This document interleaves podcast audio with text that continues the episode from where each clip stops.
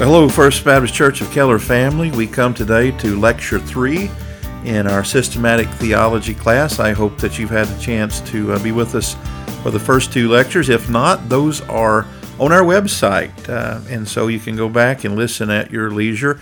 I encourage you to do that because each lesson builds upon the next, and that's especially true as we transition from the doctrine of the Trinity to the doctrine of Christ today. Um, there's an interview in lecture two at the end with Dr. Bart Barber that I think would be very helpful to you uh, to understand the role of church history and uh, the intersection between church history and systematic theology. And one of the things that Dr. Barber talks about in that interview is that church history really happens where systematic theology goes wrong. That is, most councils and creeds and doctrinal statements are written to refute error. And that is certainly true as it relates to the doctrine of Trinity and the doctrine of Christ, as we'll see today. The, the need to correct aberrant theology comes up in every generation. It really goes back into the time when the New Testament was being written. In fact, in Acts chapter 15, we find uh, the first time that a council of church leaders gets together to refute false doctrine, and that's called the Council of Jerusalem. And if you remember, there was a group within the church called Judaizers who were insisting that Gentiles who professed faith in Jesus first had to become ceremonially Jewish before they could become accepted into the church. Of course, the Apostle Paul refuted that. There was a council called in the city of Jerusalem. Representatives from various churches attended. And the decision, of course, is that salvation is by grace alone, through faith alone. And so Thankfully, Gentiles are not required to become ceremonially Jewish before becoming Christian. Well, after the canon was closed at the end of the writing of the book of Revelation, in every generation, sometimes these needs to correct false theology would arise. A couple that we're going to discuss today are the Council of Nicaea, which was in 325 AD, and the Council of Chalcedon, uh, which is in 451 AD.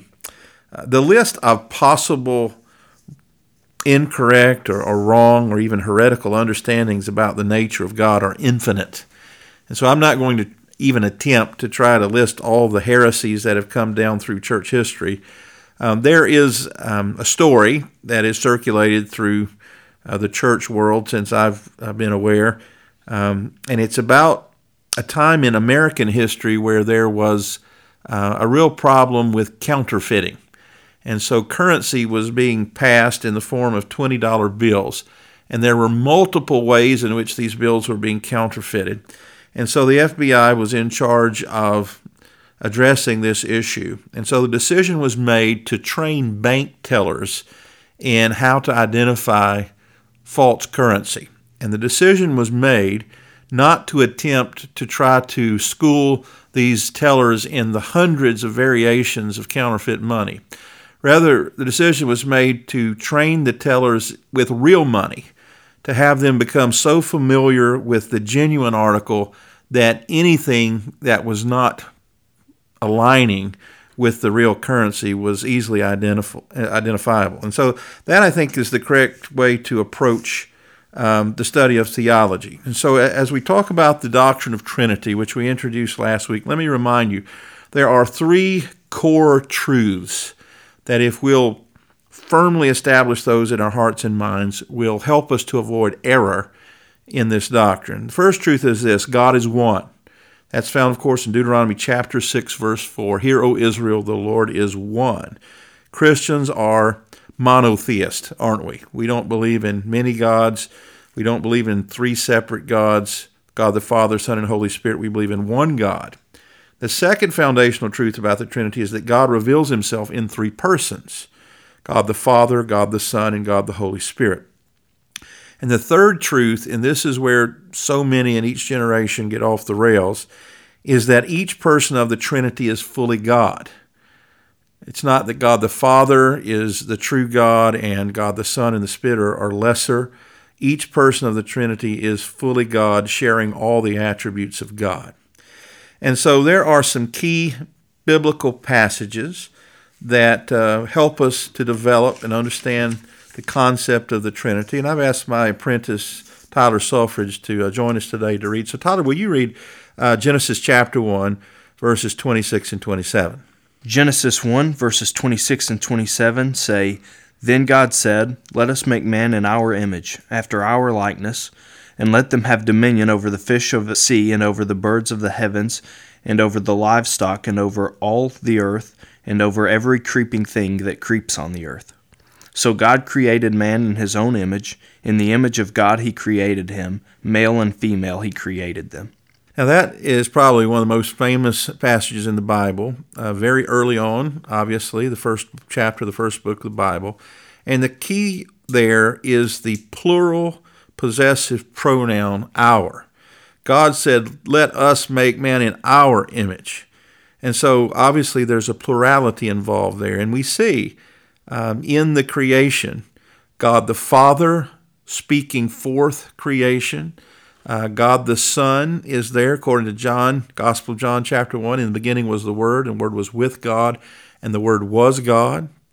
All things were created by Him and through Him, and nothing was created that has been created except through Him. That's speaking of the divine Logos, the second person of the Trinity, the eternal Son of God. And then, of course, the scripture says that the Spirit was hovering over the face of the deep. So all three members of the Trinity are involved in, in creation. Isaiah chapter 6, verse 8, a similar thing.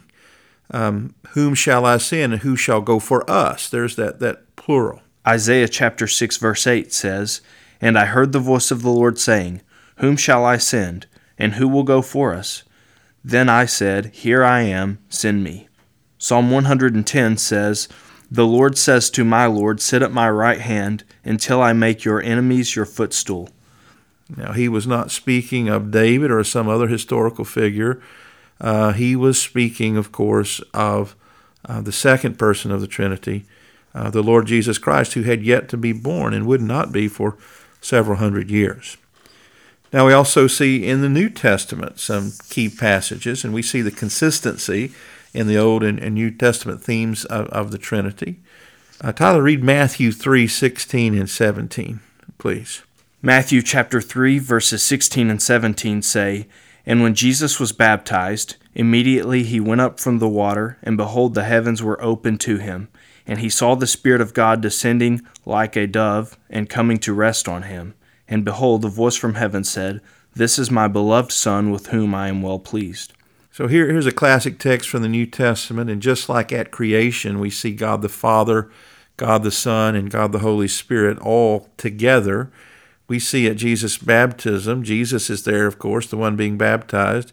We hear the voice of God the Father from heaven saying, Behold, my beloved Son, in whom I'm well pleased. And then we see the Spirit lighting, as it were, as a dove upon Jesus. And so that rules out um, the heresy of modalism that Dr. Barber touched on last week, the idea that uh, God only exists in one mode or one form. We see all three of the members uh, acting simultaneously.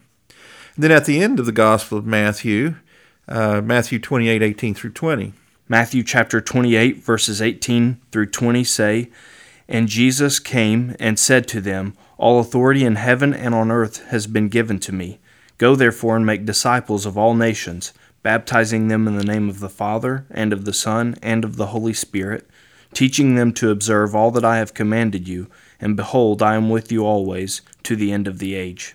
Of course, this is the classic text uh, where we talk about the Great Commission, and Jesus says that when we go out and make disciples, we're to baptize those new disciples in the name of the Father, the Son, and, and the Holy Spirit, showing the equality of all three members uh, of the Trinity. We see other passages in the New Testament, such as 1 Corinthians 12, 4 and 6, that show the workings of, of the Holy Spirit. Tyler, read 1 Corinthians 12, 4 through 6, and also 1 Peter 1, 1 and 2. 1 Corinthians chapter 12, verses 4 through 6. Now there are varieties of gifts, but the same Spirit. And there are varieties of service, but the same Lord and there are varieties of activities, but it is the same God who empowers them all and every one. 1 Peter chapter 1 verses 1 and 2 say, Peter, an apostle of Christ Jesus, to those who are elect exiles of the dispersion of Pontus, Galatia, Cappadocia, Asia, and Bithynia, according to the foreknowledge of God the Father, in the sanctification of the Spirit, for obedience to Jesus Christ and for sprinkling with his blood, may grace and peace be multiplied to you. And so you see the Spirit, the Father, and the Lord Jesus Christ active in uh, the work of his church in those two passages as well. Well, as I said, we have to know from a positive standpoint what the Scripture says about the Trinity, but we also need to be able to recognize error as well. And there is a benefit from studying um, church history in that regard. Um, probably the classic document that stated uh, really once and for all the biblical teaching of the Trinity and the relationship of the God, the Father, Son, and Holy Spirit is something called uh, the Nicene Creed, which was uh, the result of the Council of Nicaea of, of 325. Let me just read a paragraph of that to you. You've probably heard portions of it or uh, seen it in other doctrinal statements modified, but here's what it says We believe in one God, the Father, all sovereign, maker of all things visible and invisible, and in one Lord Jesus Christ, the Son of God, begotten of the Father, only begotten, that is, of the substance of the Father God of God, light of light, true God of true God, begotten, not made, of one substance with the Father, through whom all things were made, things in heaven and things on earth, who for us men and for our salvation came down and was made flesh, became man, suffered and rose on the third day, ascended into the heavens, is coming to judge the living and the dead. And in the Holy Spirit, and those that say there was when he was not, and before he was begotten, he was not, and that he came into the being in what is not, of those that allege that the Son of God is of another substance or essence. And so you can see what the uh, Council of Nicaea was doing. They were addressing aberrant theology that was teaching some of those things that they refute. That Jesus came to be at a later date, that he doesn't share in the attribute of, of eternal or that the Holy Spirit perhaps doesn't share in some of those attributes. And, and the Bible clearly states that that's not the case. And so uh, let's, let's move on now and sort of transition into our next area of theology, which is Christology. Uh, Christology, as you might guess, is the study of Christ. The word Christ means anointed one. And there is quite a bit of overlap between uh, the doctrine of the Trinity and Christology because those are really segments of the doctrine of, uh, uh, of the Trinity.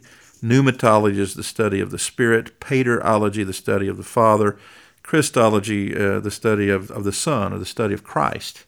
And so we're going to take the rest of today's lesson to talk about the nature of Christ. And then next week, we're going to look at the work of Christ from a biblical standpoint. Another famous um, council of church leaders happened uh, over a century after Nicaea, and that was the, the Council of Chalcedon.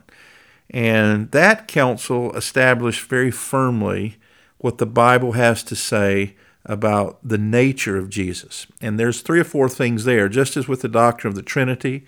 If you can get a firm grip on these three or four positive statements, it will help you to recognize error. The first statement is this Jesus is one person. And so remember, I said last week we're getting into some deep weeds theologically where they just got deeper. Because we talked about the Trinity, we said there's this paradox that God is one, and yet he has three distinct persons, and all of them share the same divine essence. Well, now we talk about uh, Christ, Jesus, uh, the second person of the Trinity. He is one person, and yet he has two natures. And that's the second point about the nature of Christ. Though he is one person, he has two natures. And theologians refer to those two natures as his human nature and his divine nature. Now, a third point to recognize about what the Bible teaches about the nature of Christ is that even though he has two natures, neither does violence to the other. One of the errors that comes up from time to time in the study of Christology is that uh, either Christ is not fully human or he's not fully divine, or that his divine nature sort of um, overtakes and absorbs his human nature at times. And, and the Bible doesn't teach that. And so get in your mind firmly, though Jesus is one person, he has two natures. Neither of those natures does violence to the other. And here's probably the most important thing to remember about the nature of Jesus each of those natures is complete. That is, we would not say correctly that, that Jesus is part God and part man. Um, really, the way to say it is that he's altogether God and yet altogether man. So mathematically, he's 100% God and 100% man. Now, you math majors have a headache right now because uh, how can something be 100% something and 100% something else? Um, I don't know. And no one else does. Yeah, that is what the Bible teaches. And so, remember, I said last week the most important thing in studying the doctrine of the Trinity is humility. Well, that certainly is true when we talk about the nature of Christ, but that's exactly what the Bible teaches. Now, historically, um, through the centuries, there have been some very famous misunderstandings about the nature of Christ, and they still come up today under different names. And to help you recognize those, I've listed on your study guide today five or six of those most famous errors and a brief definition I'm going to give you. Just jot those down beside each of these words. So, the, the first misunderstanding we saw in church history was something called adoptionism. And th- that sounds like what it is. Uh, adoption is where someone who is not a natural child is adopted into a family and, and then takes on the rights and privileges of sonship. And so the idea of adoptionism is that Jesus was a man, born like any other man, but at a point in history, God the Father adopted him as his son. And so the error there is that it denies the attribute of eternality. It denies that Jesus was there at creation or had any role in creation. Uh, really, the classic view of adoptionism is that at his baptism, when the Holy Spirit came upon him, that is when God the Father adopted him as, as his son. Clearly, the Bible doesn't teach that. Another mistake is something called docetism, um, which is the root word which means to seem. And the idea there is that Jesus really didn't have a, a human body like we do. It, it only seemed that he did. Um, and the reason being is that uh, the adherents of this doctrine of Docetism um, shared an old Greek philosophy that all things material and physical were inherently evil, and that because God is holy, he could not stand to have a human body. And so he just sort of was a, a ghost like figure who um, to, to a human perspective had a body, but, but really didn't. Of course, the Bible refutes that. We, we look at the whole of Scripture and we see that Jesus got hungry, he got thirsty, he got tired, he slept, uh, he got angry, he wept.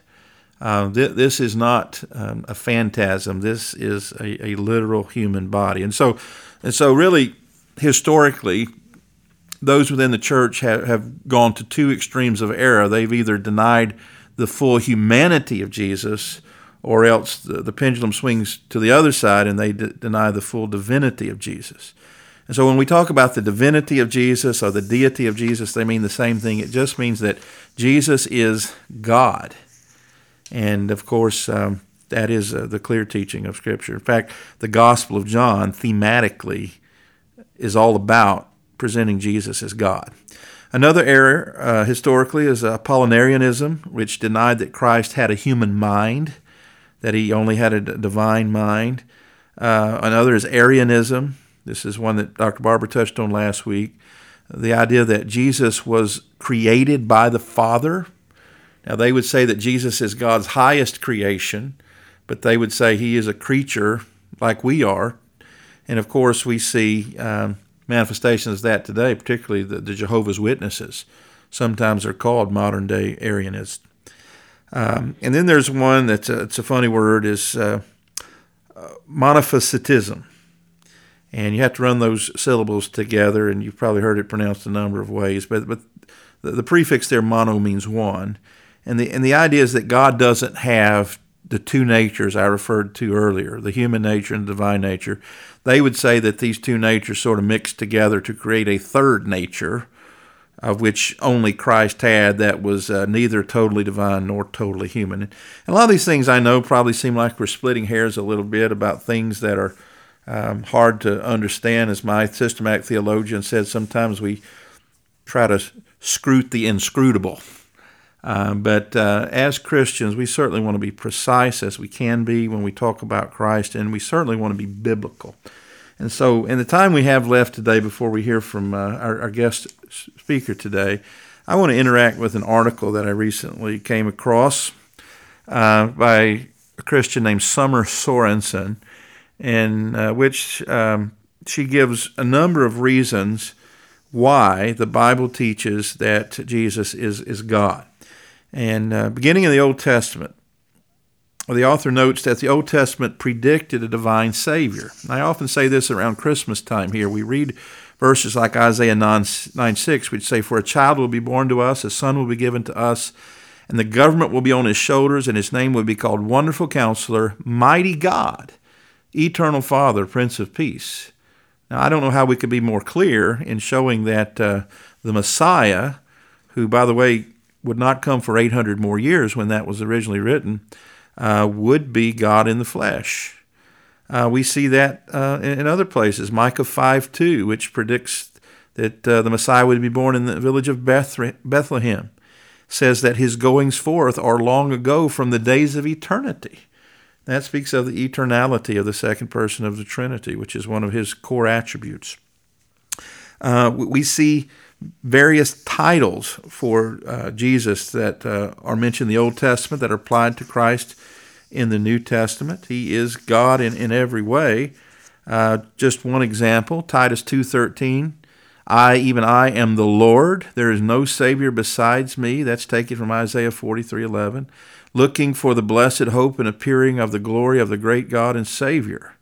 So, in the Old Testament, God is presented as a great God and Savior. In the New Testament, that title is applied to Jesus. We see that time and time again in the New Testament. We, we see also um, in the New Testament, particularly in the Gospels, that Jesus possesses all of the incommunicable attributes of God. we studied those attributes. You might go back and listen to last week's lesson. He's omnipresent, He's omniscient, He's omnipotent, He's all powerful. Remember, He cast out demons. He has authority in this life to heal disease. He has also authority over the spiritual realm to cast out demons and to command them. Um, he uh, knows everything that people are thinking. He's immutable. He never changes. Um, and he does the works of God. And, and so um, great evidence in the New Testament that, that Jesus, of course, is, is divine. Um, some that were noted in his day is that he forgave sins. People understood that only God could do that. That's why a lot of people got mad at Jesus. He went around forgiving sins. He, he claims to have the authority to judge the dead. This, of course, is uh, showing his, his deity. I think one of the great evidences that Jesus is God from the New Testament is that he received worship. Uh, there were times in places like the book of Acts where the Apostle Paul was given the power to perform miracles, and some of these pagan Gentiles, when they saw these miracles, wanted to start worshiping Paul. And he always refuted them and said, I'm just a man like you are. But when Jesus performed a miracle and people started worshiping him as the blind man did in John chapter 9, or um, many different places where people worshiped Jesus, John 20, 28, where Thomas said, My Lord and my God. Um, you never see Jesus rebuking those people for worshiping him.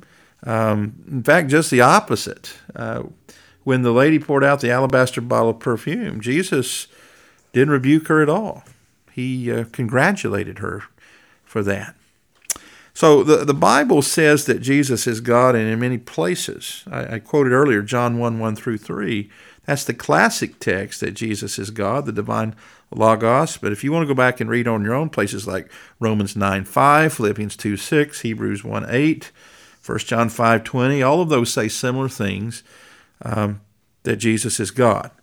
One of the things you will sometimes hear from unbelievers and those who are really critical of the New Testament, especially the doctrine of the deity of Jesus, is that Jesus never claimed to be God. Well, that's not true a number of places where Jesus claimed to be God. Uh, famously, John chapter 10, verse 30, Jesus said, I and the Father are one. But probably the clearest place is, is in that same eighth chapter of John. Jesus said, Therefore I said to you that you will die in your sins, for unless you believe that I am He, you will die in your sins. Now, every Jewish person recognized that that title of I am was reserved for God. And that's why he was accused of blasphemy. His enemies, the Pharisees, obviously knew that he was claiming to be God, and that's what made them so angry because they didn't believe that he is God.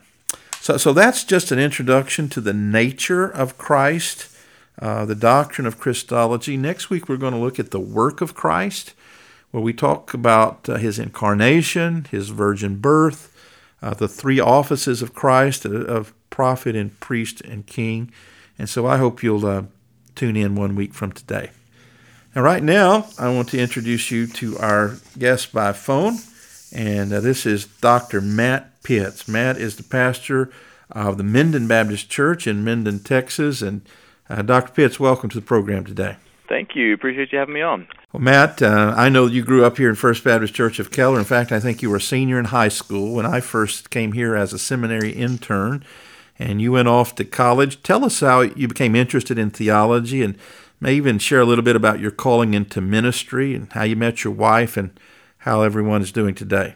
Sure. Uh, well, um, I in in uh, college was really where I began to study the Bible in earnest and uh, to start to read books of theology by guys like R.C. Sproul and John Piper.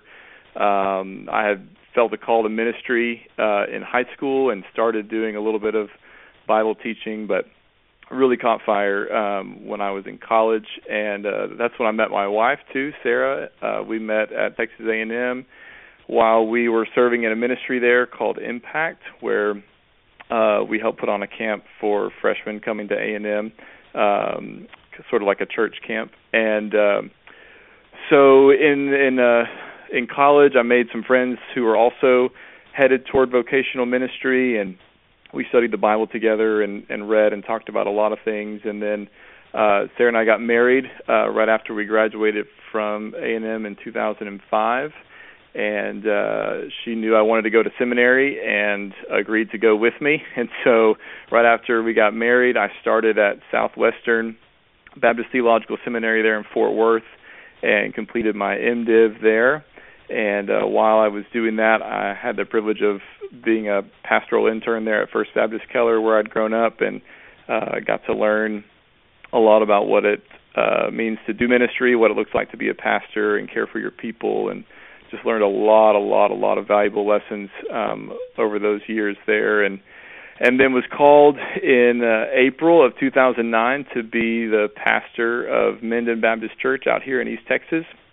And uh, so Easter Sunday of 2009 was my first year or first Sunday there, and uh, been there 11, been here 11 years now and uh, went back to school while I was here. Uh, the church made it possible for me to go back to school and completed a Doctor of Ministry degree at the Southern Baptist Theological Seminary uh, because I realized if I was going to do this for 30 or 40 years, I, I wanted some more training, and so uh, got to do some more school, which has been a huge blessing, and uh, just grateful for this for this church and for my wife supporting me through all that. When we moved here, uh, Grace, our oldest, was about six months old, and uh, so this is the only uh, church and home that she remembers, and uh, she loves it here, and, as we all do.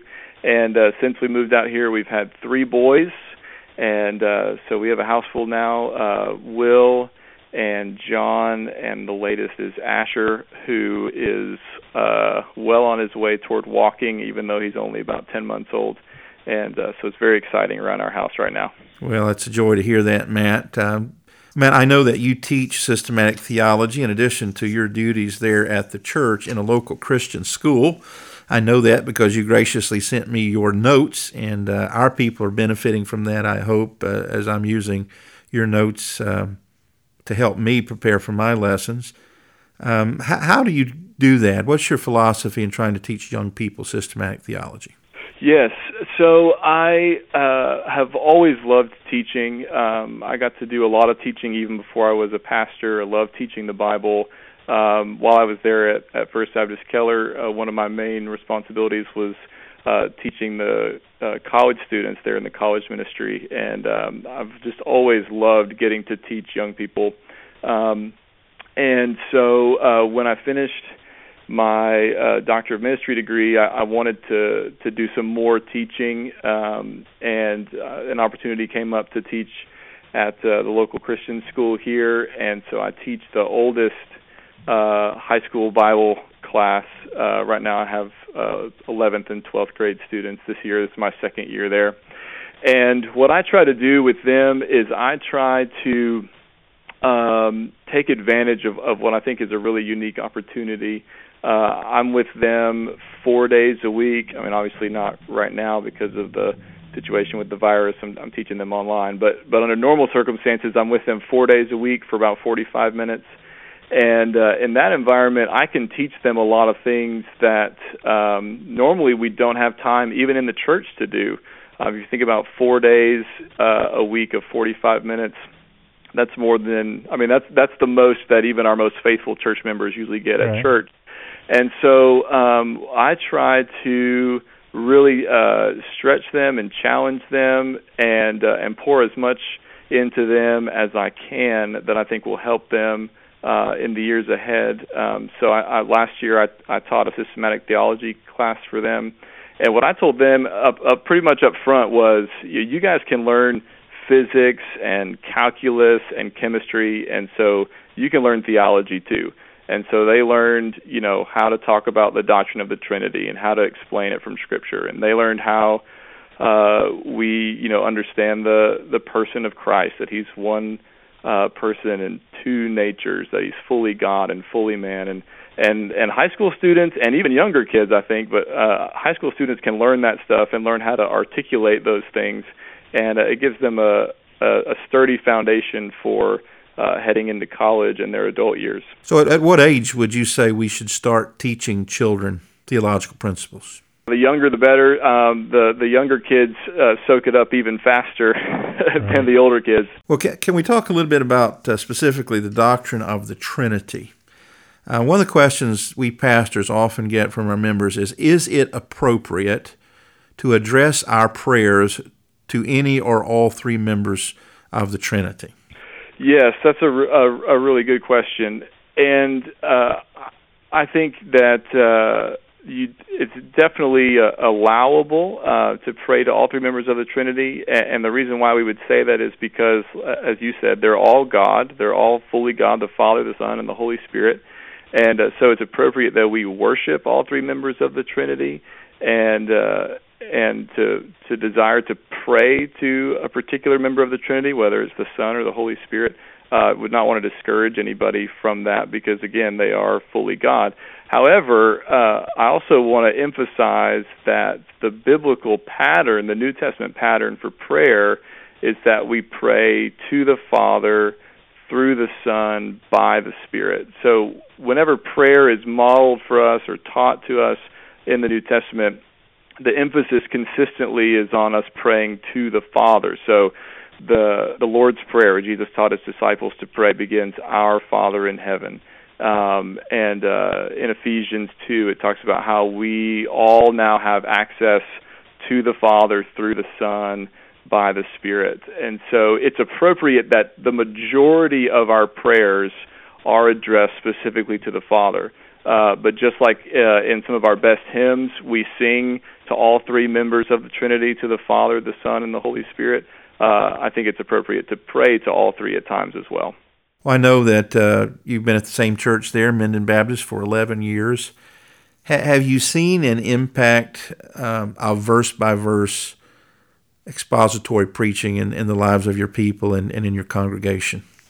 I know the main thing that I've seen is um, people who uh, appreciate the way that that preaching verse by verse through books of the Bible uh, helps them to to grasp uh, sort of the, the the bigger sweep of things. Um, so, for example, when um, when you preach through a book of the Bible, this Sunday's sermon is pretty clearly connected to last Sunday's sermon, and so on and so on. And so you're able to kind of people are able to follow the argument of a of a writer like Matthew or Paul or or John or whoever's book you may be studying through.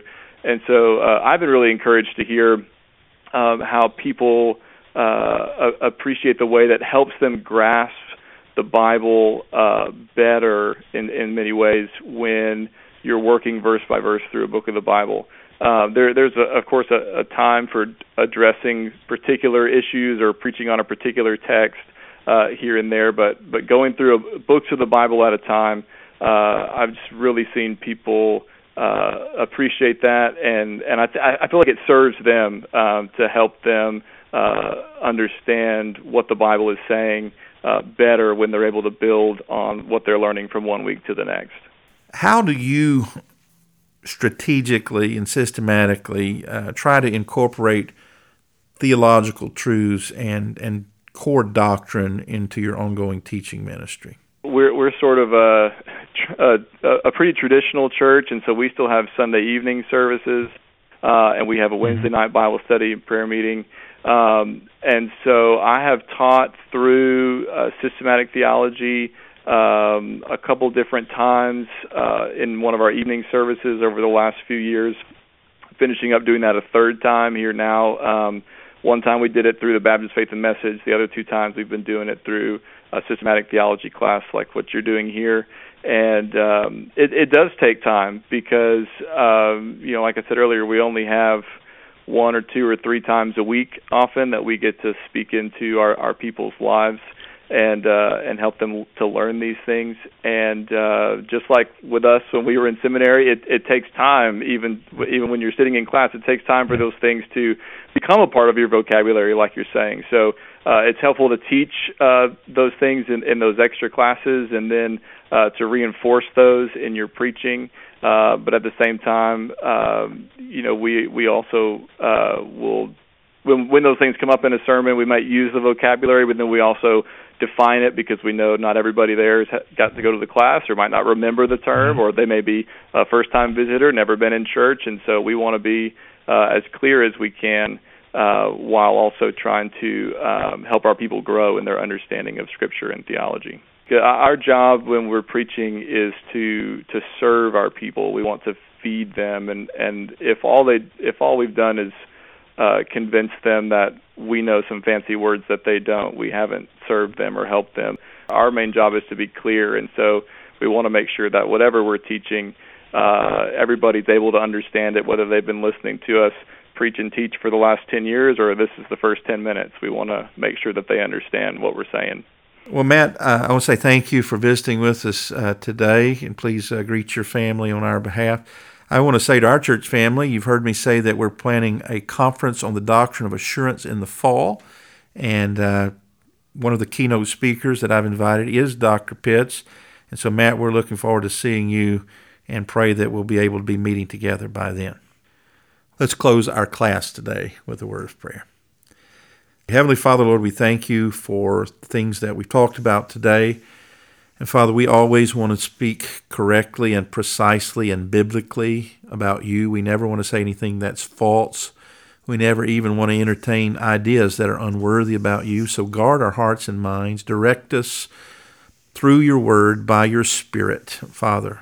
I pray that uh, you would open our eyes of understanding, even as Paul prayed for the church at Ephesus that we would understand the, the height and depth and the breadth of the love of God and, and our own salvation. Thank you for men like Dr. Pitts who labor so faithfully in the Word.